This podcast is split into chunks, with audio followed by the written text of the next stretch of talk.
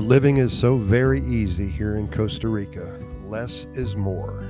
How many times have you heard that? Many of the people who we assist in acquiring their legal status here in Costa Rica, they want to start fresh. Quite a few of them are at a crossroads in their lives and are dreaming of downsizing, making it simpler to live with less responsibility and definitely living with less stuff. Perhaps their kids are out of college and on their on their own now and they want and need a new situation.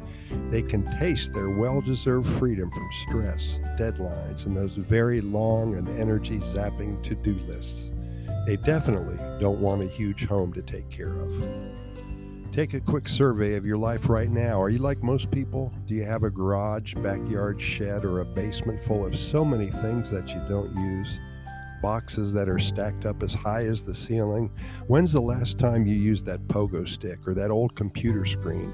How about those five broken bicycles, one missing its handlebars and the other four with flat tires or perhaps no tires at all? It's all at the point of being ridiculous, isn't it? These reasons, my friends, are why we stay busy. Everybody is looking to write a new chapter in their lives, and Costa Rica seems to be a popular location to do so. There are many excellent builders in Costa Rica. There are more success stories than horror stories here when it comes to home construction, I'm happy to report.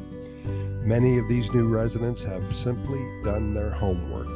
They search out others who have built a home here already.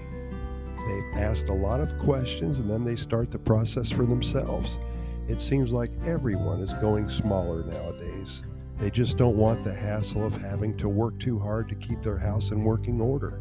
It's as simple as that, like we said just a few minutes ago less is more. Some of the best new construction that I have seen here personally utilizes the outdoors as one of the biggest living areas.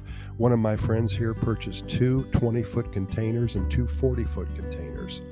It was way under $10,000. He arranged the larger containers sitting across from one another with each 20 footer sitting on top of each of the bigger ones. They have two two story homes. They rent one during the high season, and that pays for the one in which they live. In the middle area between the two units, they built a little overhang that shields them from the rain. Just a beautiful situation. They spend most all of their time in this area. The landscaping and garden areas that they created attract butterflies and hummingbirds. The smell is amazing they planted citrus trees all over the perimeter of their two homes. Lots of mangoes, limes, and other fruits that I can't even pronounce. they even have a pineapple patch.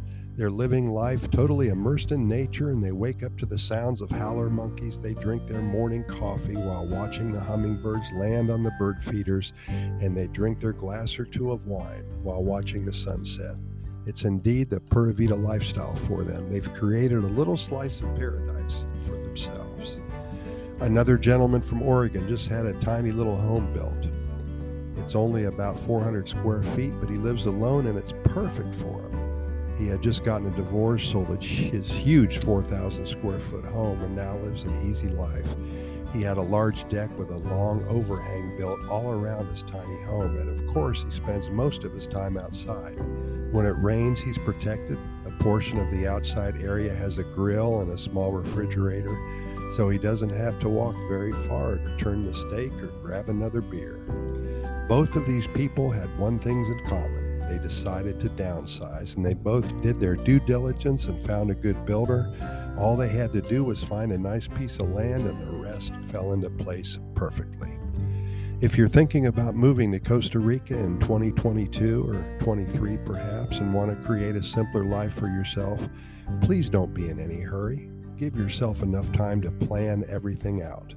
Because you are in another country, you need to surround yourself with people who you can trust, and this comes only from getting referrals from people who have built homes here already. They can share with you some of the problems they had in their building process. That's valuable information may save you some trouble. My suggestion is to start by Googling information about building a home in Costa Rica.